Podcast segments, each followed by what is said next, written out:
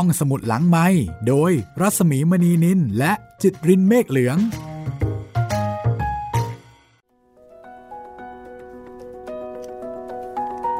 สวัสดีค่ะ ต้อนรับคุณผู้ฟังเข้าสู่รายการห้องสมุดหลังใหม่ไทย PBS Podcast นะคะ พบกับเราสองคนได้ที่นี่เช่นเคยค่ะ ดิฉันรัศมีมณีนิน แล้วก็คุณจิตรินเมฆเหลืองนะคะ สวัสดีคุณจิตริน สวัสดีพี่เมย์แล้วก็สวัสดีคุณผู้ฟังทุกคนครับผม ค่ะ วันนี้มาถึงตอนที่ 6 แล้วนะคะ นาวาสู่โลกใหม่ อเมริกา The Mayflower ค่ะ หนังสือของคุณเจริญขวัญแพรกทองบราฮัสกี้ A Short History of America นะคะ จัดพิมพ์โดยสำนักพิมพ์ยิปซีค่ะ เดี๋ยววันนี้นะคะ จะติดตามไปสังเกตการ์ค่ะ กับการลงหลักปักฐานของพวกพิวกริมส์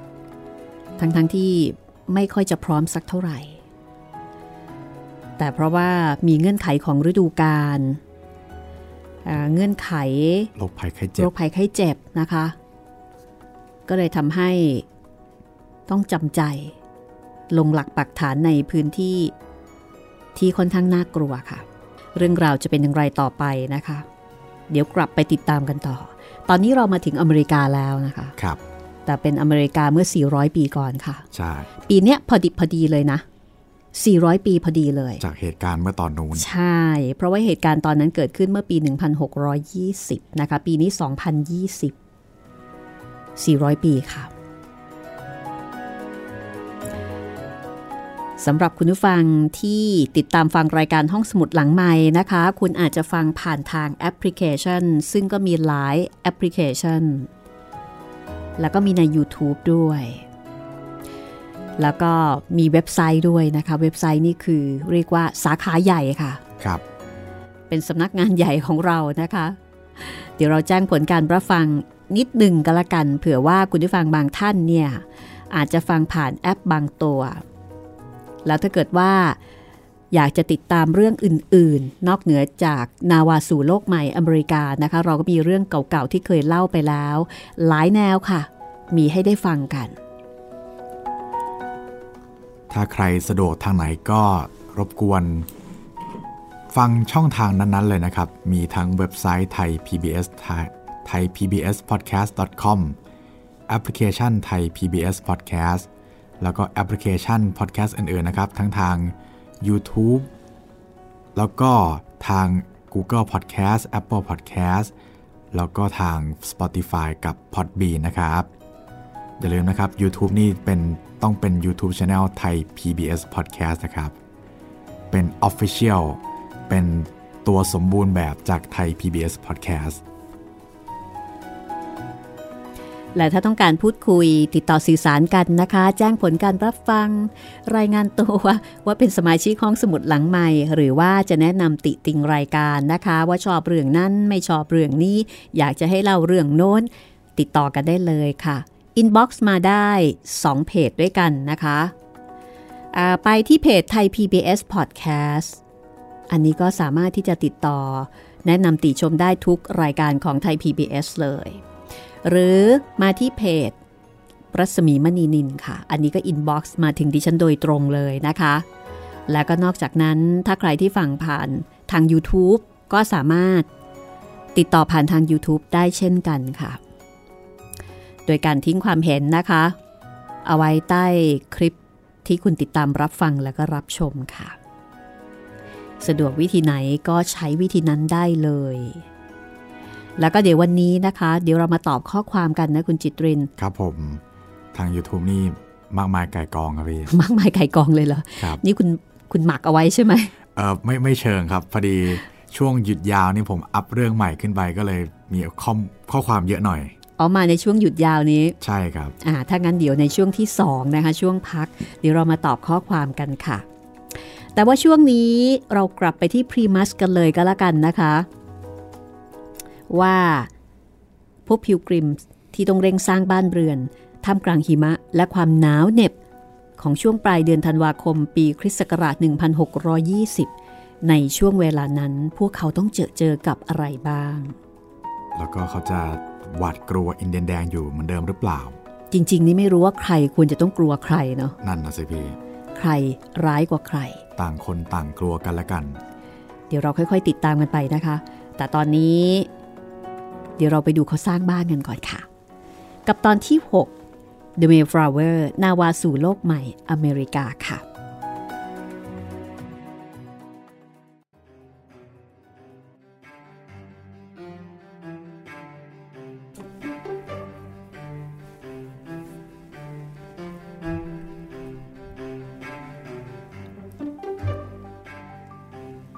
รากฏว่า บริเวณนั้น เต็มไปได้วยโครงกระดูกของพวกอินเดียนแดง กระโจมอาศัยที่ถูกทิ้งร้าง เพราะว่าไม่มีอินเดียนแดงคนไหนกล้าที่จะย่างกลายเข้าไปที่นั่น เนื่องจากเคยเกิดโรคระบาดครั้งใหญ่ จนทำให้อินเดียนแดงเผ่าพาทูเซตกว่า 2,000 คน ต้องตายกันยกเผ่า แต่สำหรับพวกพิวกริมส์แล้ว พวกเขากลับคิดว่า การที่พวกอินเดียนแดงเป็นโรคระบาดเสียชีวิตจนหมดสิ้นนั้น นี่คือพระประสงค์ของพระเจ้า ที่จะได้ประทานแผ่นดินบริเวณนี้ ให้แก่พวกพิวกริมส์เป็นบ้านใหม่ บนแผ่นดินใหม่ หลังจากสร้างบ้านเรือนแล้ว ผลพวงจากการเดินทางเป็นเวลานานในเรือ ก็ทำให้เกิดโรคภัยไข้เจ็บตามมา เมื่อเจอภาวะการขาดแคลนอาหาร แล้วก็เจออากาศหนาว ก็เลยทำให้ล้มตายเป็นใบไม้ร่วง จนต้องมีการฝังศพกลางหิมะทุกวัน พวกพิวกริมส์และนักแสวงโชคที่ตั้งใจจะมาสร้างรกรากก็ต้องเร่งมือสร้างบ้านเรือนแข่งกับเวลา เพราะว่าเข้าหน้าหนาวแล้ว ในขณะที่กลุ่มหนึ่งตัดไม้สร้างบ้าน ผู้ชายอีกกลุ่มหนึ่งก็ต้องจัดเวรยามระวังภัยอินเดียนแดง บ้านหลังแรก สร้างจากดินเหนียว สร้างอย่างเร่งด่วนที่สุด เอาดินเหนียวผสมเศษไม้ทราย แล้วก็มูลสัตว์ เอามาผสมกันทำเป็นผนัง เพื่อให้ทันฤดูหนาวที่กำลังเริ่มต้นขึ้น ชาวอาณานิคมก็เรียกสถานที่ที่ตนสร้างบ้านเรือนว่านิวพลีมัธ เพื่อเป็นเกียรติแก่แผ่นดินเกิด โดยสร้างบ้านเรือน ระหว่างเนินเขาสองลูก คือโคลส์ฮิลล์และฟอร์ตฮิลล์โดยกำหนดให้บริเวณโคลส์ฮิลล์คือสถานที่ตั้งบ้านเรือน และฟอร์ดฮิลคือสถานที่สร้างป้อมปราการ ชาวนานิคมเริ่มสร้างบ้านเรือนของตนเองแบบบ้านใครบ้านมัน มีการแบ่งเครื่องมือสร้างบ้าน แต่บางครอบครัวก็กลับไปอยู่ในเรือ เพราะคิดว่าคงจะสร้างบ้านไม่ทันรับฤดูหนาวอย่างแน่นอน ส่วนป้อมปราการนั้นสร้างขึ้นเพื่อป้องกันอินเดียนแดง สเปน และฝรั่งเศส ซึ่งอาจจะบุกโจมตีอาณานิคมได้ มีการนำปืนใหญ่ที่นำลงเรือมาด้วยจากอังกฤษมาบรรจุในป้อมจำนวน 6 กระบอก กัปตันไมลส์สแตนดิช ได้รับเลือกให้เป็นผู้บังคับบัญชาคนแรกของอาณานิคม เพราะว่าเขาเคยเป็นทหารยศร้อยเอก ในกองทัพของพระราชินีอริสเบตแห่งอังกฤษมาก่อน จึงได้รับเลือกให้ดำรงตำแหน่งอันทรงเกียรตินี้ กัปตันคนนี้ครับ เป็นคนกล้าหาญผงผาง แล้วก็อารมณ์ร้อน จนโกรธเลือดขึ้นหน้าอยู่บ่อยๆ เรือนผมสีแดง และใบหน้าแดงก่ำยาโมโห ก็ทำให้ชาวอาณานิคม เรียกชื่อเล่นว่ากัปตันกุ้ง กัปตันกุ้งทำหน้าที่ฝึกวิชาการทหารให้กับชาวอาณานิคมทุกคนในเวลานั้น แม้ว่าจะไม่ได้ปะทะกับอินเดียนแดงในช่วงแรกของการตั้งอาณานิคมเลยก็ตาม ในระหว่างการสร้างบ้าน ชาวอาณานิคมก็ล้มตายลงเป็นจำนวนมาก ทั้งจากโรคภัยไข้เจ็บ จากความหนาวและความอดอยาก แม้แต่ผู้นำชาวพิลกริมส์อย่างวิลเลียม แบรดฟอร์ดก็ล้มป่วยด้วยเช่นกันค่ะ ผู้ว่าการอาณานิคมอย่างคริสโตเฟอร์มาร์ติน เสียชีวิตลงในฤดูหนาวปีนี้ ก็เลยต้องมีการเลือกตั้งผู้ว่าการอาณานิคมคนใหม่ ซึ่งได้แก่จอห์นคาร์เวอร์ทุกคนต่างสวดมนต์ภาวนา ให้ฤดูหนาวอันแสนทารุณผ่านไปโดยไว เพราะแต่ละวันหดหู่ที่สุดกับการนับจำนวนว่าใครยังมีชีวิตอยู่ และใครที่เสียชีวิตไปแล้ว รวมถึงพวกที่กลับเข้าไปอาศัยในเรือเมย์ฟลาวเวอร์ ตลอดช่วงฤดูหนาว เมื่อมีคนตายในเรือ ก็จะนำมาฝังในอาณานิคม รวมทั้งศพของโดโรธีแบดฟอร์ด ที่เสียชีวิตจากการจมน้ำด้วย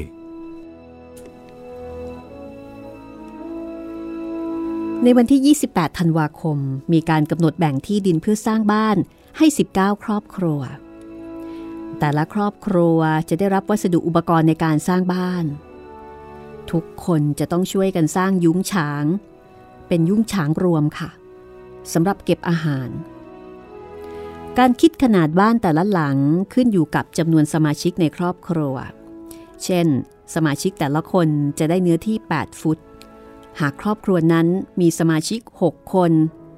ก็จะสามารถสร้างบ้านที่มีความกว้างขนาด 50 คูณ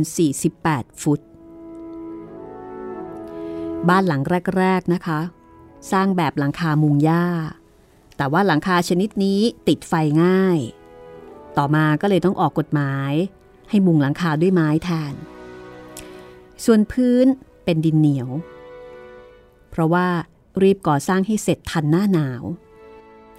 โดยบ้านแต่ละหลังจะมีเตาแบบเตาสามเศร้า แล้วก็มีปล่องไฟ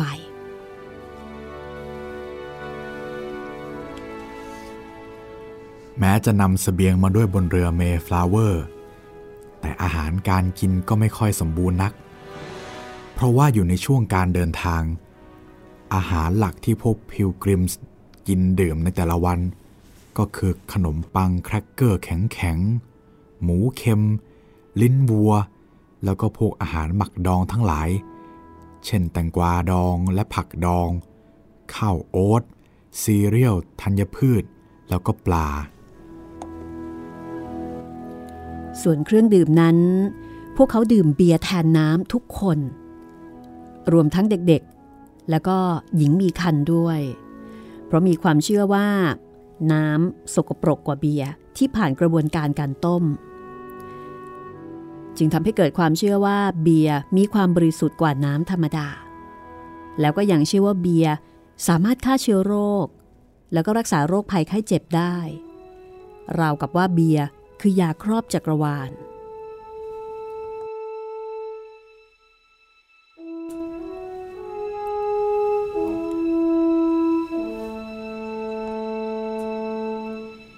นอกจากเบียร์แล้วนะครับ ก็ยังดื่มวิสกี้แล้วก็ไวน์อีกด้วย แต่ในเวลานั้นคำเรียกวิสกี้ คือน้ำแห่งชีวิต ระหว่างการเดินทางทั้ง 66 วัน ก็ข้ามมหาสมุทรและก่อนหน้าที่จากดัชมาอังกฤษ พวกพิลกริมส์แทบไม่ได้ดื่มน้ำเลย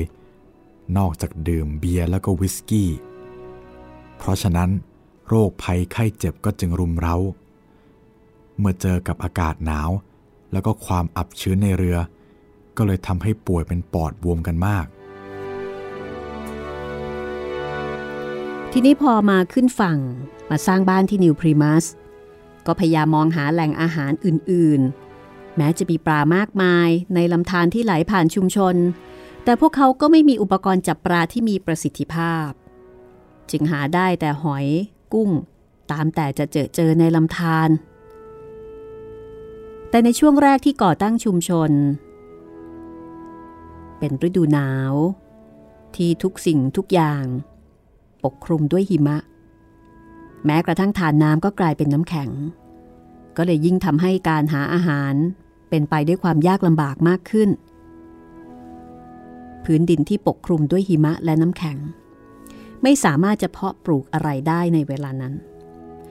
พวกผิวกริมส์จึงต้องรอ รอไปจนถึง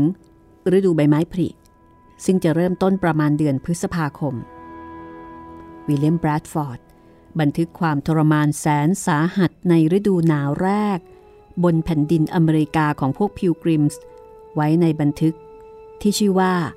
Of Primus Plantation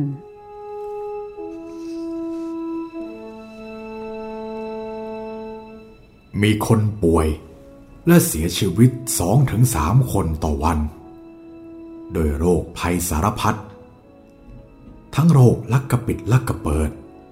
และอีกหลายโรค ตั้งแต่ครั้งโดยสารเรือเมย์ฟลาวเวอร์ ผู้คนล้มตายรายวัน จากหลักร้อย จนเหลือเพียงครึ่งหนึ่งที่รอดชีวิต คนที่ยังแข็งแรง ต่างก็สารวนดูแลคนเจ็บป้อนอาหาร ซักเสื้อผ้าทำความสะอาดร่างกาย และคอยเติมกองไฟ ให้ความอบอุ่นอยู่ตลอดเวลา เพื่อเอาชนะความหนาวเหน็บ พยายามสร้างความอบอุ่น ทั้งร่างกายและจิตใจให้คนป่วย แต่ดูเหมือนว่า คนป่วยเหล่านั้น อาการปางตาย จนแทบไม่ได้ยินเสียงแห่งความเอื้ออาทรเหล่านั้น ท่ามกลางความเจ็บไข้ได้ป่วย เชื้อโรค ยิ่งแพร่ระบาดอย่างรวดเร็ว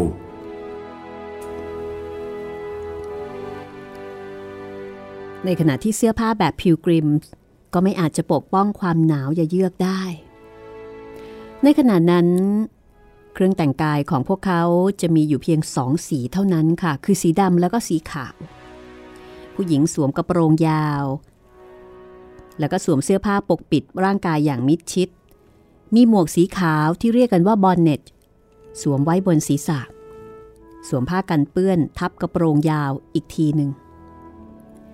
แม้ว่าจะไว้ผมยาว แต่ว่าก็จะมีการม้วนผม กล้าวเป็นผมมวย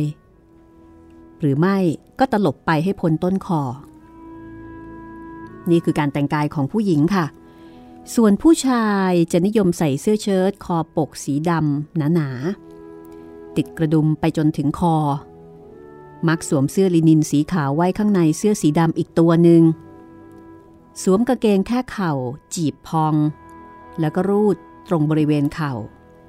สวมถุงน่องยาว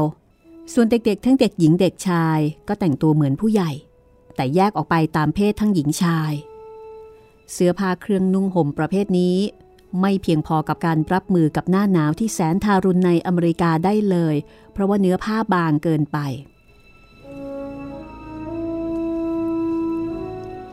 ในขณะที่พวกชาวอาณานิคมพรีมัส เจ็บป่วยล้มตายลง พวกอินเดียนแดง ก็ต่างจับตามองคนผิวขาว หรือว่าพวกอังกฤษอย่างไม่คลาดสายตา โดยเฉพาะเผ่าโพคาโนเคตของหัวหน้าเผ่าเมซาซอย ที่ในตอนแรกยังไม่แน่ใจว่า พวกอังกฤษเหล่านี้ จะแค่แวะมาเหมือนพวกอื่น หรือมาสร้างบ้านเรือนอยู่อาศัยเป็นการถาวร แต่เมื่อเห็นว่าพวกชาวอาณานิคมเริ่มสร้างที่อยู่อาศัย แล้วก็มีการนำผู้หญิงกับเด็กมาอยู่ด้วย แมสซาซอยด์ซึ่งเป็นทั้งหัวหน้าเผ่าโพคาโนเคชและหัวหน้าสมาพันธ์อินเดียนแดงแวมพานก จึงเรียกประชุมหัวหน้าอินเดียนแดงทุกเผ่าเพื่อรับมือ เผ่านารากันเซตแล้วก็แมสซาชูเซต์นั้น ต้องการให้ทำสงคราม เพราะความที่ไม่ไว้ใจคนผิวขาว อีกทั้งพวกพิลกริมส์ก็ขโมยข้าวโพดไป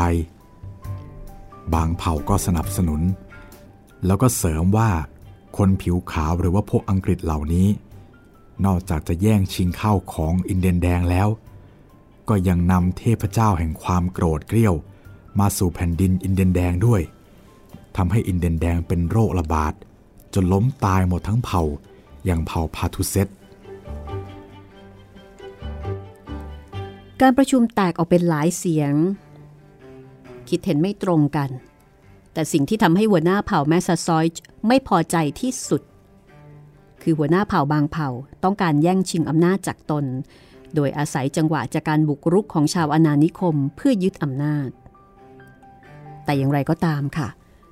เพื่อดำรงสถานภาพความเป็นหัวหน้าเผ่า แมสซาซอยจึงตัดสินใจทำสงครามกับชาวอาณานิคม แต่รอ จนกว่าชาวอาณานิคมเจ็บป่วยล้มตาย จนเหลือจำนวนน้อย แล้วก็ให้อากาศอุ่นขึ้นอีกนิด แล้วจึงจะบุกโจมตี ในการวางแผนบุกโจมตีชาวอาณานิคม หัวหน้านักรบคนสำคัญของเผ่าโพคาโนเคชชื่อว่าฮอบบาม็อกฮอบบาม็อกลังเลด้วยความเป็นห่วง ว่าอินเดียนแดง จะติดโรคระบาดจากอาณานิคมหรือพวกอังกฤษ เพราะว่าเห็นตัวอย่างมาจากเผ่าพาทูเซ็ตแล้ว ว่าเสียชีวิตหมดทั้งเผ่า หัวหน้าแมสซาซอยต์ก็เลยลงความเห็นว่า สมควรส่งอินเดียนแดงคนสุดท้ายของเผ่าพาทูเซ็ตซึ่งก็คือสควอนโต ไปเจรจาความกับคนผิวขาวสควอนโตพูดภาษาอังกฤษได้ เพราะว่าถูก คนผิวขาวจับลงเรือ ส่งไปขายเป็นทาสในอังกฤษ แล้วก็ในสเปนหลายปี แต่ฮอบบาม็อกก็ไม่เคยไว้ใจสควอนโต แต่เขาก็ขัดหัวหน้าเผ่าไม่ได้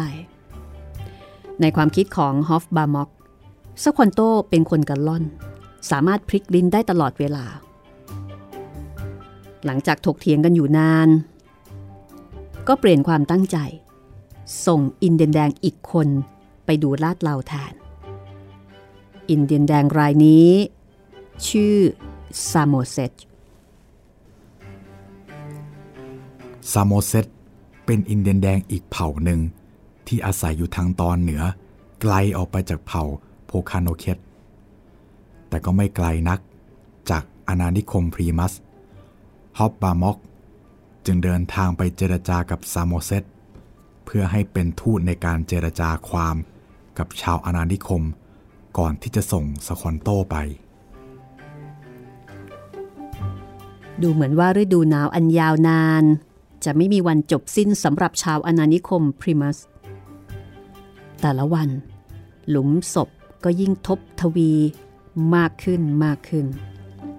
พวกพิวกริมกับนักแสวงโชคที่อาศัยอยู่ในอาณานิคม มักมีเรื่องขัดแย้งกันอยู่เสมอเเพราะว่าธรรมชาตินิสัยใจคอแตกต่างกันอย่างสิ้นเชิงสำหรับพิวกริมส์พวกเขาเรียกตัวเองว่านักบุญ แล้วก็เรียกพวกนักแสวงโชค และผู้โดยสารอื่น ๆ ที่ไม่ใช่พวกตนว่าคนแปลกหน้า แต่พวกพิวกริมส์ก็ดูแลทุกคนที่เจ็บไข้ได้ป่วย ในฤดูหนาวแรก ซึ่งตรงกับปีคริสต์ศักราช1620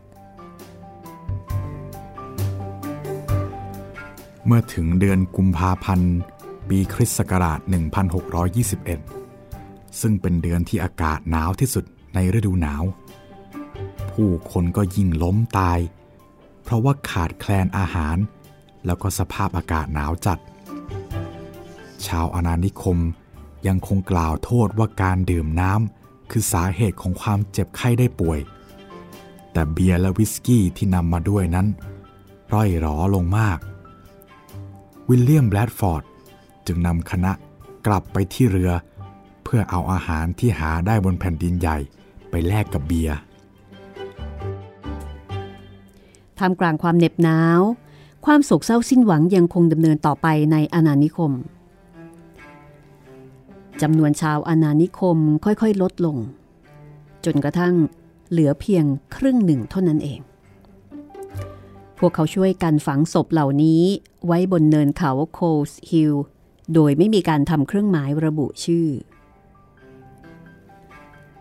รายละเอียดการเสียชีวิตของชาวอาณานิคม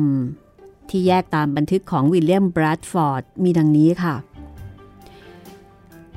มีผู้เสียชีวิตในเดือนพฤศจิกายน 1 คน ในเดือนธันวาคม 6 คน ในเดือนมกราคม 11 คน ในเดือนกุมภาพันธ์ 17 คน ในเดือนมีนาคม 13 คน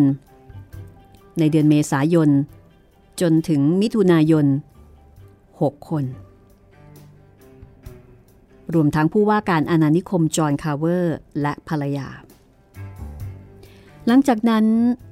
จนถึงก่อนวันขอบคุณพระเจ้า ก็ยังมีผู้เสียชีวิตเพิ่มอีก จนมียอดรวมทั้งสิ้นถึง 51 คน เท่ากับว่า มีผู้รอดชีวิตจากฤดูหนาวแรกบนแผ่นดินใหม่ 51 คน เท่ากับจำนวนคนที่เสียชีวิตคือครึ่งครึ่งพอดี ชาวอาณานิคม ได้ล้มตายลงครึ่งหนึ่ง ของจำนวนประชากรจากเมื่อแรกเดินทาง ในวันที่ 16 มีนาคม คริสต์ศักราช 1621 ซึ่งเป็นช่วงเริ่มต้นฤดูใบไม้ผลิ ระหว่างที่ชาวอาณานิคมกำลังสร้างบ้านเรือน แล้วก็ฝึกการใช้อาวุธอยู่นั้น ก็มีอินเดียนแดงคนหนึ่ง เดินเข้ามาในอาณานิคมอย่างไม่มีท่าทีเกรงกลัวแต่อย่างใด เมื่อชาวอาณานิคมยกปืนเล็ง อินเดียนแดงคนนั้นก็ยิ้ม แล้วก็ชูแขนทั้งสองข้างขึ้นสูง เพื่อแสดงให้เห็นว่าไม่มีอาวุธ แล้วก็พูดภาษาอังกฤษว่า Welcome Englishman ยินดีต้อนรับพวกชาวอังกฤษ จากนั้นก็ถามชาวอาณานิคมต่อเป็นภาษาอังกฤษว่า มีเบียร์หรือไม่ อินเดียนแดงคนนั้น ก็คือซาโมเซตที่หัวหน้าเผ่าแมสซาซอยต์ส่งไปดูลาดเหล่านั่นเอง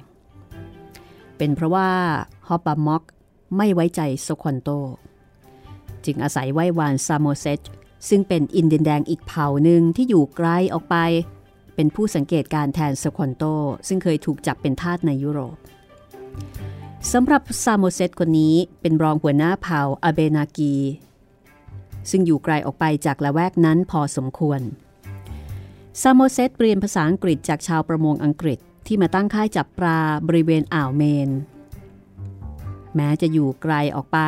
แต่ภาษาเผ่าของซามโมเซตก็ยังใกล้เคียงกับอินเดียนแดงกลุ่มแวมพาโนค่ะ เผ่าของซามโมเซตจึงเป็นเหมือนกับเผ่าเพื่อนบ้านของเผ่าโพคาโนเคตที่มีเมสซาซอยเป็นหัวหน้าเผ่า เมื่อฮอบบามอกไปตามมาเพื่อสื่อสารภาษาอังกฤษ ที่ซามโมเซตพอเข้าใจบ้างไม่กี่คำซามโมเซตจึงเดินเข้าไปในอาณานิคมพรีมัส ในฐานะทูตอินเดียนคนแรก ปรากฏว่าชาวอาณานิคมต่างตกตะลึง ที่ได้ยินอินเดียนแดงกล่าวต้อนรับเป็นภาษาอังกฤษ ก็เลยลดปืนลง แล้วก็เชิญให้ร่วมกินดื่มซามโมเซตนั้น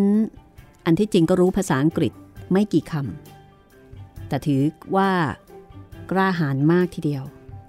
ที่มาร่วมกินร่วมดื่ม กับชาวอาณานิคม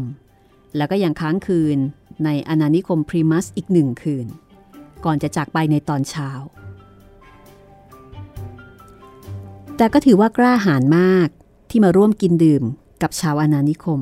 และก็ยังค้างคืนในอาณานิคมพรีมัสอีกหนึ่งคืน ก่อนจะจากไปในรุ่งเช้า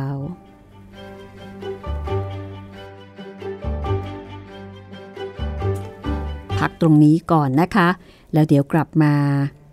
ในช่วงหน้าค่ะ กับนาวาสู่โลกใหม่อเมริกา กับช่วงเวลาที่พวกพิวกริมส์เริ่มที่จะลงหลักหลักฐาน แล้วก็เจอกับอินเดียนแดงเจ้าถิ่น อะไรจะเกิดขึ้นหลังจากนี้ พักสักครู่ค่ะ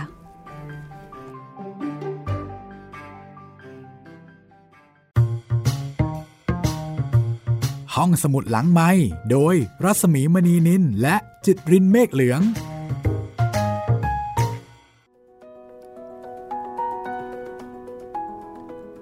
มาแล้วนะคะ อินเดียนแดงมาแล้ว เป็นอินเดียนแดงที่พูดภาษาอังกฤษด้วย แม้ว่าจะพูดได้ไม่กี่คำก็ตามจะมาถึงถามเลยมีเบียร์ไหม อืมฮึ ถามในสิ่งที่สำคัญเลยทีเดียวนะคะ อาหารก็เป็นเครื่องเครื่องมือในการเชื่อมความสัมพันธ์จริงใช่ๆเดี๋ยวจะมีบันทึกค่ะ บันทึกที่พวกพิวกริมส์เนี่ยจดเอาไว้ทุกสิ่งทุกอย่างเลยนะคะ ว่าเกิดอะไรขึ้นบ้างในตอนนั้น แล้วก็อินเดียนแดงที่มาคือซามโมเซตเนี่ยมีลักษณะรูปร่างหน้าตาเป็นอย่างไรเขาจดเอาไว้ค่ะ เดี๋ยวจะมาเล่ามาอ่านให้ฟังในช่วงหน้า แต่ตอนนี้ เดี๋ยวเราไปตอบข้อความกันก่อนดีกว่า ครับผม โอ้โห ใน YouTube นี่มากมายมหาศาลครับขนาดนั้นเลยเหรอ คุณจิตริน ครับผมตอนช่วงหยุดยาวที่ผ่านมาค่ะผมได้อัพเอ่อเรื่องสั้นของออุดากรลงไปครับ อ๋อค่ะ ก็มีมีคุณยังไงบ้างเอ่ย มีใครบ้าง จริง ๆ มากมายมหาศาลแต่ว่าเป็นจากคนคนเดียวเลยครับพี่ โถคุณจิตรินเอ่อจากคุณนารุโตะ NRT 01ครับ มาคอมเมนต์ในเรื่องสั้นของออุดากรโอ้โหเกือบทุกตอนเลยครับพี่อืมเอออย่างเช่นในตอนคาวมาสกลิ่นดินปืนและนันทิยา ก็คอมเมนต์มาบอกว่า ยิ่งฟังยิ่งชอบครับ ผลงานของคุณออุดากร แม้ในขณะที่คุณออุดากรมีผลงานเหล่านี้อายุยังน้อย แต่สำนวนการเขียน เนื้อเรื่อง การหักมุม และสถานการณ์ความเห็นต่างระหว่างความคิดในเรื่อง ก็ไม่ได้ล้าสมัยเลย ใช่แล้ว ใช่แล้วใช่เลยนะคุณนารุโตะครับ เรื่องนี้ถ้าฟังตอนนี้นี่อินสุดๆค่ะ ใช่ครับพี่ มันมีอะไรบางอย่างที่เชื่อมโยงกันได้ครับ ต่อมาเป็นเรื่องสัญชตาตญาณมืดครับโอ้พี่เรื่องนี้ต้องบอกว่าแรงครับ คุณนารุโตะเจ้าเดิมครับค่ะบอกว่าหักมุมมากๆครับ คิดไม่ถึงละเซคุณนารุโตะใช่ครับไม่มีใครคิดถึงหรอก อันที่จริงก็น่าจะถือว่าคุณแดง คุณแดงก็คือ คือผู้หญิงในเรื่องใช่ครับค่ะก็ไม่ได้ทรยศต่อความรักของดำเกิง ใช่ แถมพยายามอย่างที่สุดที่จะต่อต้านความต้องการของตัวเองด้วยอืมแต่สุดท้ายแล้ว เธอก็พ่ายแพ้ต่อความต้องการของตัวเอง แล้วก็หาทางออกที่เธอคิดว่าดีที่สุดที่เธอจะสามารถทำได้อืม แสดงว่าคุณนารุโตะนี่อินจริงๆเนาะอินจริง ๆ ครับ เขียนมาค่ะยาวครับอะอันนี้เป็นไม่ใช่คุณนารุโตะแล้วครับ จากนารุโตะไปเป็นมนุษย์ข้างข่าวแทนครับพี่โอ้โหคุณบรรทุกข้างข่าว เราจะคุยกับเขารู้เรื่องไหมเนี่ย น่าจะรู้เรื่องครับพี่คุณมนุษย์ข้างข่าว 1993 ครับอันนี้คอมเมนต์มาในไซอิ๋วครับพี่ อ๋อค่ะไซอิ๋วซึ่งเราก็เอาไปแปะไว้ใน YouTube นานมาแล้ว เป็นเรื่องแรก ๆ เลยครับพี่ ค่ะ เขียนมาว่าเจ้าลิงตัวนี้ จะว่าเหนือมนุษย์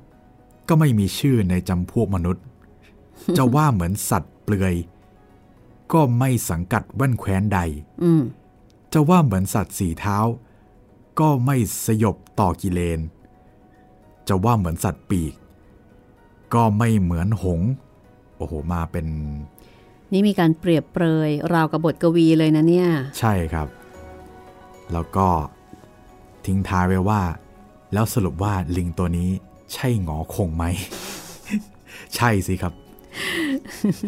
ถ้าไม่ใช่แล้วก็ไม่น่าใช่ตัวอื่นแล้วล่ะครับ โถคุยกันมาต้องนานคุณมนุษย์ค้างข่าว ครับ แล้วก็ยังมีของคุณสิริประภาครับผม ค่ะ อันนี้เป็นของอาจารย์เหมเวชกรครับ ตอน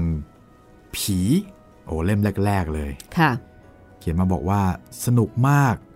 คิดถึงสมัยก่อนที่ไม่มีไฟฟ้าใช้ เราต้องเดินไปคนเดียว โอ้โห เสียวเขียนมาแบบนี้ครับพี่ เสียวเอ่อน่าจะเสียวสันหลังอะไรประมาณนี้ คุณสิริประภาเนี่ย คิดถึงบรรยากาศ ที่เคยเสียวสันหลังแบบนั้นเหรอคะอยากกลับไปเจอแบบนั้นอีกใช่ไหมคือ ปัจจุบันนี้มันไม่ค่อยจะมีอะไรที่มันเป็นสถานที่ที่แบบเงียบๆแบบนั้นเนาะครับเออส่วนใหญ่ก็ไฟฟ้าก็ไปถึงกันหมดแล้ว อ่า คือบรรยากาศเนี่ยมันไม่ค่อยเป็นใจ ในการที่เราจะบิวอารมณ์กลัวผีนะคะครับ ยังมีคุณบันเกอร์ครับค่ะ อันนี้มาใน Animal Farm ครับพี่อืมฮึ FC เสียงนี้มานานแล้ว ขอบคุณมาก ๆ ครับสำหรับนิทานดีๆ เรื่องนี้ ยินดีค่ะค่ะ ติดตามเป็น เรื่องอื่นด้วยนะคะ ครับ บอกว่าเป็นแฟนประจำของคุณรัศมีคิดถึงเสียงนี้มาก ๆ ครับ ขอบคุณค่ะ ครับ ยินดีที่เราหากันจนเจอนะคะ ครับ ยังมีโอ้เยอะมากจริงพี่เอาอีกสักอีกสักคนหนึ่งแล้วกันเนาะครับผมมีคุณสามารถครับค่ะสามารถแช่มไพโรธเขียนมาว่า ขอความกรุณาพิจารณานำเรื่องจันดารามาอ่านให้ฟังบ้างนะครับโอ้ติดใจในเสียงของผู้อ่านมาก โอ้โหค่ะจันดาราเลยเหรอ จันดารานี่เอ่อติดเรทนะคะ ครับผมแหมพากย์กันยากเลยครับ เรท R เลยนะคะ จันดาราเนี่ย ครับ ก็แนะนำให้ไปดูภาพยนตร์กันก่อนแล้วกันนะครับสำหรับจันดารา ค่ะทั้งอ่านหนังสือแล้วก็มีภาพยนตร์ด้วยนะคะครับแต่เข้าใจว่าคนที่แนะนำเนี่ยส่วนใหญ่นะครับอ่านมาแล้วดูมาแล้วทั้งนั้นแหละอ่าแต่อยากฟังอ่าในแบบเวอร์ชั่นอื่นใช่ อารมณ์เหมือนกับเอ่อเด็กๆ ที่เวลาฟังนิทานเนี่ยอ่าจะขอฟังเรื่องเดิมๆ แต่ว่าเปลี่ยนคนเล่าได้ๆอะคือคืออยากฟังอีกอะเรื่องนี้เราชอบเหลือเกินครับอยากฟังอีกก็ เดี๋ยวขอคิดดูก่อนนะคะขอคิดสำหรับเรื่องจันดาราคิดหนักๆเลยครับ แต่ขอบคุณค่ะ ที่เขียนแนะนำเข้ามายังมีอีกใช่ไหมคุณจิตริน จริง ๆ ยังมีอีกครับ แต่ว่าเดี๋ยวแปะโป้งไว้ก่อนละกันครับผมเดี๋ยวเอาไว้ตอนหน้า เดี๋ยวมาเดี๋ยวมาตอบกันใหม่นะคะครับ เดี๋ยวจะลืมว่าตอนนี้เราอยู่ในอเมริกา ใช่ครับพี่อยู่ที่นิวพรีมัสนะคะ แล้วก็เดี๋ยวเราจะไปอ่านบันทึกค่ะ ไปฟังบันทึก เหตุการณ์ที่อินเดียนแดงเนี่ยบุกมาที่หมู่บ้านของชาวพิวกริมส์นะคะจะเรีมายกว่าถามว่าเรียกว่าปลุกดีไหมพี่ ก็บุกหมายถึงแต่ไม่ได้บุกแบบอ๋อบุกไม่ได้รุกบุกรุกอ่าบุกมาเจอกัน แล้วก็ถามว่ามีเบียร์ไหมเวลคัมอังกฤษแมนยินดีต้อนรับนะ มีเบียร์หรือเปล่า แต่เป็นเราเราก็ตกใจเหมือนกันนะพี่ เพราะว่ากลัวเป็นทุนเดิมอยู่แล้วใช่ครับแล้วก็ได้ยินชื่อเสียงมาไม่ค่อยจะโอเค คือถ้าให้เปรียบเทียบง่าย ๆ ก็อาจจะเป็น เหมือนอยู่ดีๆ เจอฝรั่งเดินมาพูดไทยใส่เราอย่างเงี้ยอืมเราก็ถ้าเป็นสมัยก่อนก็คงแบบ เฮ้ยทำไมนายถึงพูดได้อือหือประมาณนั้นค่ะ แต่อันนี้จะน่ากลัวกว่าฝรั่งใช่ไหมครับใช่เพราะว่าอินเดียนแดงก็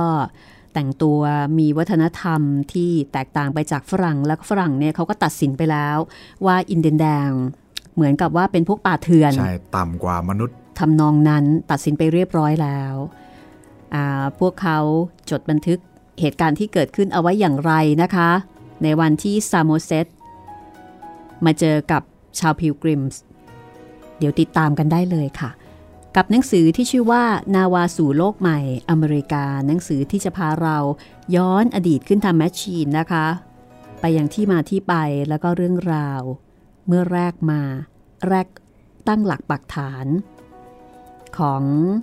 คนอังกฤษนะคะ บนผืนแผ่นดินที่เรียกว่าอเมริกา ของคุณเจริญขวัญแพรกทอง บราฮัสกี้สำนักพิมพ์ยิปซีจัดพิมพ์ค่ะ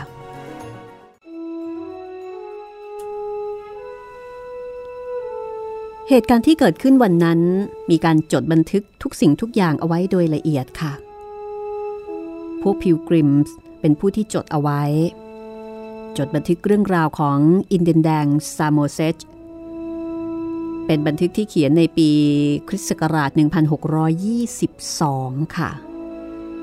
ในบันทึกนั้นระบุเอาไว้ว่า วันศุกร์ที่ 16 มีนาคม คริสต์ศักราช 1621 เรากำลังฝึกฝนการใช้อาวุธกันอยู่ ก็สังเกตเห็นอินเดียนแดงคนหนึ่ง อินเดียนแดงคนนั้นเเดินเข้ามาหาเราเพียงลำพังยังปราศจากความหวาดกลัวใด ๆ จากนั้นก็เอ่ยถ้อยคำภาษาอังกฤษ กล่าวต้อนรับเราว่า ยินดีต้อนรับผู้คนอังกฤษ โดยบอกว่าเรียนคำอังกฤษเหล่านั้น จากชาวประมงอังกฤษ เราถามคำถามหลายคำถาม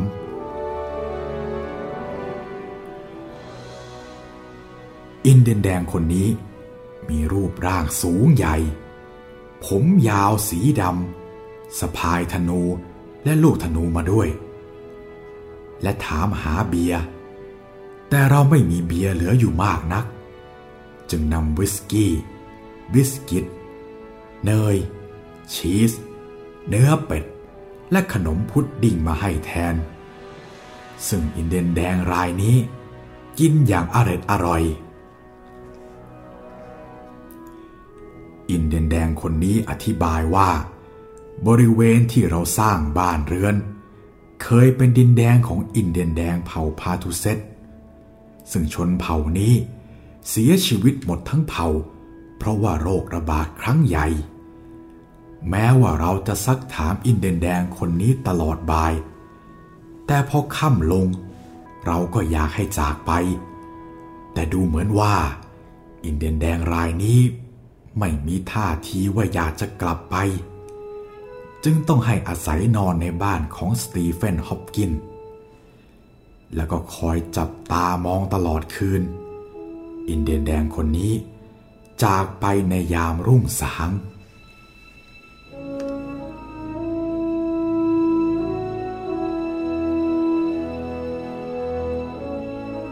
หลังจากนั้นค่ะ ซามโมเซต ก็กลับไปที่อาณานิคมอีกครั้ง คราวนี้ไปพร้อมกับอินเดียนแดงอีกห้าคน มีหนังกวาง หนังแมวป่า เป็นสิ่งแลกเปลี่ยน แต่บังเอิญว่าวันนั้นเป็นวันอาทิตย์ ชาวอาณานิคมจึงปฏิเสธที่จะแลกเปลี่ยนสินค้ากับซามโมเซตเพราะว่าสำหรับชาวคริสต์แล้ว ถือว่าไม่ควรทำงานในวันอาทิตย์ เพราะเชื่อว่าเป็นพระประสงค์ของพระเจ้าที่จะให้ทุกคนพักผ่อนในวันนี้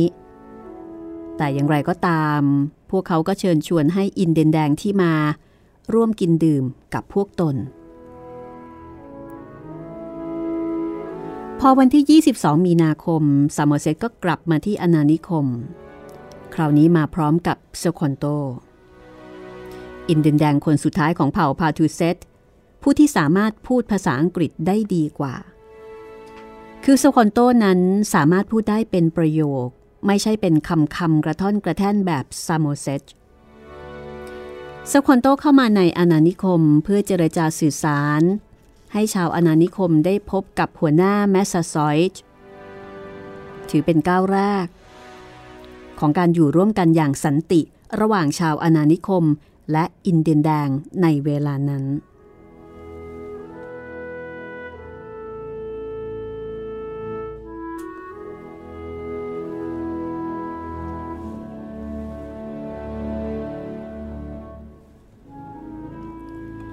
หลังจากที่ซามูเซตกินดื่มกับชาวอาณานิคม ก็พอที่จะทำให้ชาวอาณานิคมเรียนรู้เกี่ยวกับแผ่นดินที่ตนมาลงหลักปักฐาน แล้วก็โครงกระดูกปริศนาที่เกลื่อนกราดทั่วบริเวณ แต่ว่าภาษาอังกฤษของซามเซตนั้นจำกัดเพียงไม่กี่คำจึงไม่อาจจะสื่อสารได้ดังใจ แต่อย่างน้อยๆ ชาวอาณานิคมก็รู้ว่า ในบริเวณที่มาสร้างบ้านเรือนก่อนหน้านี้เคยเป็นที่ตั้งของเผ่าพาทูเซตที่เสียชีวิตยกเผ่า เพราะโรคระบาดซามโมเซตกลับมาที่อาณานิคมอีกครั้ง ในวันที่ 22 มีนาคม คริสต์ศักราช 1621 พร้อมกับสควอนโต และหัวหน้าเผ่าแมสซาซอยด์ แต่สควอนโตไม่ได้มามือเปล่า แต่เอาปลาที่เพิ่งจับใหม่ๆ มาให้ด้วย สิ่งที่ชาวอาณานิคมไม่รู้ ก็คือหัวหน้าเผ่าและอินเดนแดงในเผ่า ซุ่มรออยู่รายรอบอาณานิคม ทั้งสองฝ่ายก็ต่างอย่างเชิงกันไปมา ในที่สุดอินเดนแดงที่มากับหัวหน้าเผ่าแมสซาซอย ประมาณ 60 คนก็ปรากฏตัว ในขณะที่ชายชาวอาณานิคม ก็กระชับปืนยาวในมือไว้มั่น พร้อมยิงทันที ในนาทีแห่งการรเผชิญหน้านั้น สคอนโตก็เดินเข้าไปในอาณานิคมอย่างองอาจ พลางพูดภาษาอังกฤษเป็นประโยคยาวๆ ท่ามกลางความแปลกใจของชายชาวอนานิคม ที่พร้อมใจกันเล็งปืนมาที่สควอนโต แต่ปรากฏว่าสควอนโตยิ้มให้อย่างเป็นมิตร วางคันธนูและกระบอกลูกศรลงกับพื้น ก่อนจะดึงปลาตัวหนึ่งออกมา แล้วก็ขุดดินเป็นหลุมเล็กๆ วางปลาลงไป ชูเมล็ดพันธุ์ข้าวโพดออกมา วางสมทบลงไปในหลุม จากนั้นก็กรบดินปิดปากหลุมสควันโตร้องบอกชาวอาณานิคมให้ได้ยินกันทั่วๆว่า ถ้าอยากจะปลูกข้าวโพดให้เติบโต ต้องทำแบบนี้ เพราะว่าปลาจะกลายเป็นปุ๋ย หล่อเลี้ยงให้ข้าวโพดเติบโต ที่สำคัญไม่ควรจะขุดหลุมลึก แบบที่ชาวอาณานิคมทำเพราะว่าแสงแดดจะส่องไม่ถึง ความรู้ที่สุขวนโตได้มาบอกกล่าวคราวนี้สำคัญมาก เพราะว่าในเวลานั้น ชาวอนานิคมต่างท้อแท้ หิวโหย แล้วก็สิ้นหวัง เมื่ออากาศอุ่นขึ้นในเดือนมีนาคม ชาวอาณานิคมรอดชีวิตเพียงแค่ครึ่งเดียวคือ 51 คนจาก 102 คน ในเวลานั้นทุกคนต่างอดอยากและเศร้าโศก ทอดอาลัยต่อชะตาอนาคต เพราะไม่รู้ว่า จะรอดหรือไม่รอดบนแผ่นดินใหม่แห่งนี้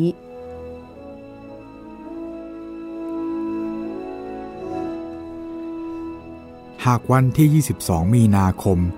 คริสต์ศักราช 1621 อินเดียนแดงชื่อสคอนโต ไม่ก้าวเข้าไปในอาณานิคมพรีมัส ชาวอาณานิคมก็คงอดอยากล้มตายหมดอาณานิคม และคงจะไม่มีวันที่เรียกว่า วันขอบคุณพระเจ้า หรือ Thanksgiving Day สืบเนื่องมาถึงทุกวันนี้อย่างแน่นอน เท่ากับว่าสคอนโต เป็นครูสอนเพาะปลูกให้กับชาวอาณานิคม ได้รอดพ้นจากความตาย และเป็นทูตสันติภาพระหว่างชาวอาณานิคมกับอินเดียนแดงในละแวกนั้น ลองมาทำความรู้จักกับสควอนโตกันสักนิดหนึ่งนะคะ ดิสควอนตัมหรือสควอนโต เกิดเมื่อปีคริสต์ศักราช 1580 ค่ะ ความหมายของชื่อดิสควอนตัมคือความโกรธ สควอนโตเป็นอินเดียนคนสุดท้ายของเผ่าพาทูเซตซึ่งเผ่านี้ก็เป็นเผ่าหนึ่งในสมาพันธ์อินเดียนแดงแวมพาโน ในปีคริสต์ศักราช 1614 กัปตันจอห์นสมิธและกองเรือ แล่นมาสำรวจแหลมคอดแล้วก็วาดแผนที่คร่าวๆเอาไว้ หลังจากนั้นไม่นานนักค้าทาสชื่อโทมัสฮันต์ก็เป็นหลอกล่ออินเดียนแดง ว่าถ้าอยากแลกเปลี่ยนค้าขายขนตัวบีเวอร์ ให้มาลงเรือ ให้ไปตกลงกันที่นั่น โดยให้อินเดนแดงทั้งเผ่านาอูเซตแล้วก็พาทูเซตเนี่ยไปคุยกันในเรือ หนึ่งในจำนวนนั้นก็คือสควอนโตที่ติดตามอินเดนแดงคนอื่นๆ ไปด้วย เพราะความอยากรู้อยากเห็น เมื่ออินเดนแดง 24 คนลงเรือแล้ว โทมัสฮันช์ก็แล่นเรือกลางใบกลับสู่ยุโรป แล้วก็ล่ามอินเดนแดงทั้งหมดไว้ใต้ท้องเรือ จากนั้นก็แล่นเรือผ่านช่องแคบยิบรอนตาเอาไปขายที่เมืองมาลากาในสเปนค่ะ ก็เรียกว่าโทมัสฮันช์ขายอินเดียนแดงที่หลอกลงเรือบางส่วน แต่เมื่อบาทหลวงรู้ว่าอินเดียนแดงเหล่านี้ถูกจับมาจากอเมริกา จึงขอไถ่ตัวจากโทมัสฮันต์คือขอไถ่ตัวอินเดียนแดงทั้งหมดเลย จากนั้นก็สอนภาษาอังกฤษ แล้วก็สอนศาสนาให้ เรื่องนี้โทมัสฮันต์ไม่สบอารมณ์อย่างหนัก เพราะว่าไม่อาจจะทำเงินได้มาก เท่ากับการขายในตลาดค้าทาส หลังจากที่โทมัสฮันต์จับตัวอินเดียนแดงเผ่า นาอูเซตแล้วก็พาทูเซตไปขาย เรื่องนี้ก็สร้างความเดือดดาลให้กับอินเดนแดงทุกเผ่าเป็นอย่างยิ่ง อินเดนแดงรังเกียจที่จะคบค้าสมาคมกับเรือที่มาจากยุโรปทุกชาติ ไม่ว่าจะเป็นเรืออังกฤษ ฝรั่งเศส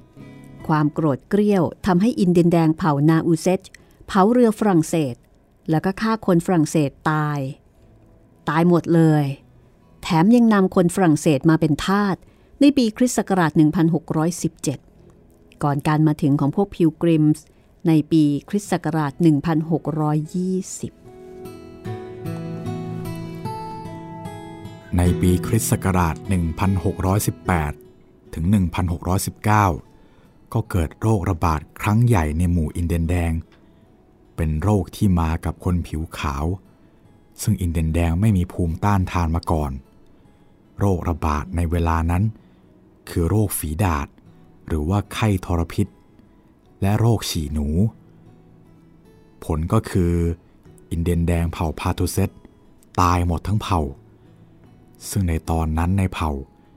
มีประชากรประมาณ 2,000 กว่าคน แถมโรคระบาดยังแพร่กระจายไปเผ่าอื่นๆด้วย แต่ก็ยังเหลือชนเผ่าพาทูเซตคนสุดท้าย นั่นก็คือสคอนโต เพราะว่าถูกจับไปขายที่สเปน จากสเปนก็ถูกนำตัวมาที่อังกฤษ โดยกลายเป็นทาสของจอห์นสลานีซึ่งทำงานกับบริษัท นิวฟาวแลนด์ จากนั้นทางบริษัทก็ให้สควอนโตเนี่ยบอกแหล่งน้ำแล้วก็แหล่งวัตถุดิบในแถบที่เป็นแผ่นดินเกิดของตนเอง เพื่อประโยชน์ทางการค้าแล้วก็การเดินเรือของบริษัท บริษัทส่งสควอนโตกลับอเมริกายังนิวฟาวแลนด์โดยให้ทำงานร่วมกับกัปตันจอห์นเมสัน ซึ่งเป็นผู้ว่าการอาณานิคมนิวฟาวแลนด์ ปัจจุบันอยู่ทางตอนเหนือของแคนาดานะคะ แล้วก็ในช่วงอาศัยอยู่ที่นิวฟาวแลนด์นี่เองค่ะ สควอนโตก็ไปเจอกับกัปตันโทมัสเดอร์เมอร์ กัปตันโทมัสเดอร์เมอร์ทำงานกับกัปตันจอห์นสมิธซึ่งเคยแล่นเรือมาเทียบฝั่งแหลมคอร์สจากนั้นไม่นานสควอนโตก็ถูกลักพาตัวไปกัปตันเดอร์เมอร์เป็นลูกจ้างของบริษัท นิวอิงแลนด์นะคะ ที่มีเซอร์เฟอร์นินานโดกอร์เจสเป็นเจ้าของ ซึ่งบริษัทนี้เนี่ยยังคาดหวังที่จะแลกเปลี่ยนค้าขายขนและก็หนังบีเวอร์ กับอินเดียนแดงเผ่าแมสซาชูเซตส์ซึ่งเป็นเผ่าที่สควอนโตคุ้นเคย กัปตันเดอร์เมอร์จำสควอนโตได้ครับ เวลานั้นสควอนโตพูดภาษาอังกฤษได้คล่องแล้ว จึงอยากจะให้สควอนโต ไปเป็นทูตแล้วก็ล่ามในการเจรจาค้าขายกับอินเดียนแดง เผ่านาอูเซตและพาทูเซตซึ่งเป็นเผ่าของสควอนโตนั่นเอง กัปตันเดอร์เมอร์ จึงแจ้งแผนนี้ให้กับเซอร์เฟอร์ดินานโด กอร์เจส รับรู้เพื่อที่จะนำสควอนโตกลับมายังแผ่นดินเกิด เพราะในเวลานั้น อินเดียนแดงโกรธแค้น แล้วก็หวาดระแวงคนผิวขาวจนไม่ยอมเจรจา หรือว่ายอมให้ย่างกรายเข้าไปในแผ่นดินของตนเลย ในปีคริสต์ศักราช 1619 กัปตันโทมัสเดอร์เมอร์ พร้อมด้วยสควอนโต ก็แล่นเรือมายังนิวอิงแลนด์ ซึ่งก็คือพื้นที่ขอบเขตของสมาพันธ์อินเดียนแดงแวมพานก หรือบ้านเกิดของสควอนโตนั่นเอง เพื่อที่จะให้สควอนโตเป็นทูตเจรจาความทางการค้า ในการแลกเปลี่ยนขนและหนังบีเวอร์ ระหว่างคนผิวขาวและอินเดียนแดง รวมทั้งให้สควอนโตไปชี้แหล่งทรัพยากรธรรมชาติในบริเวณนั้นด้วย เพื่อที่จะได้ทำแผนที่ต่อไป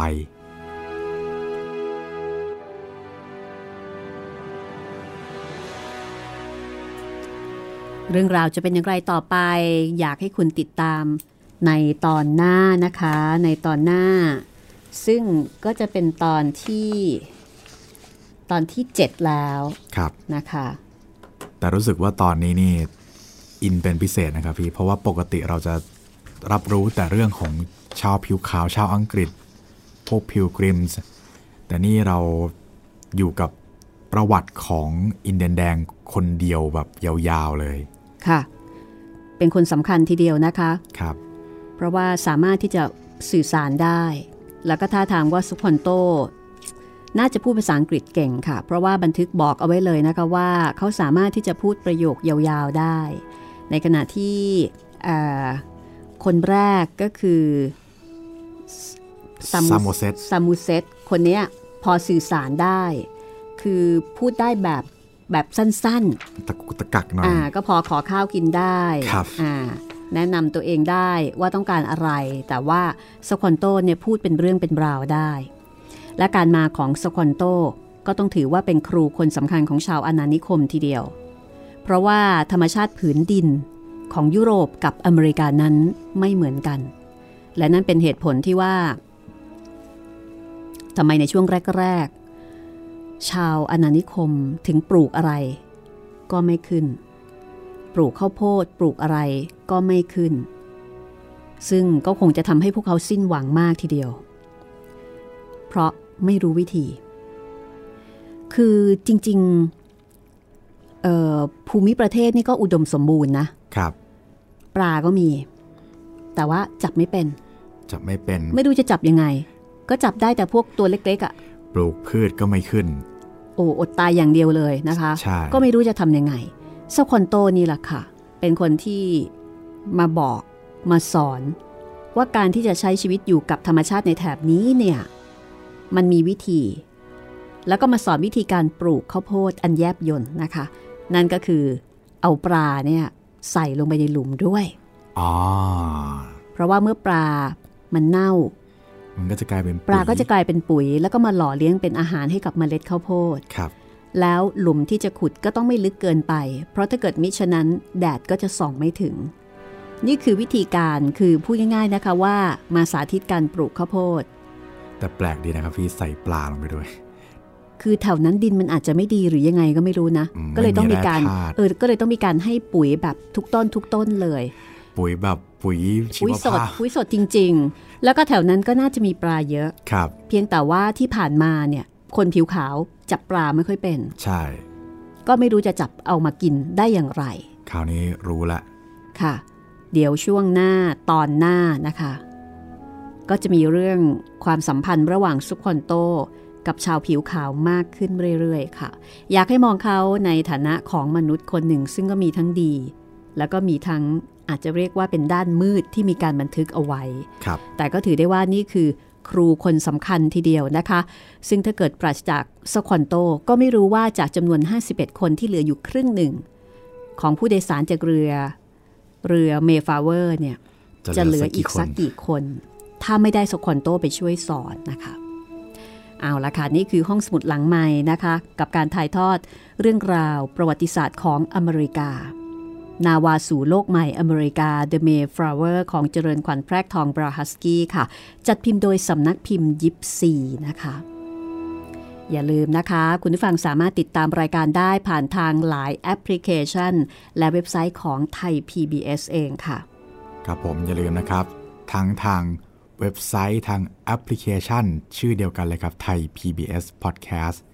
แล้วก็ทางแอปพลิเคชัน Podcast อื่นๆนะครับ Google Apple Podbean Spotify และ YouTube ครับผม วันนี้หมดเวลาแล้ว ลาไปก่อนนะคะ สวัสดีครับ สวัสดีค่ะ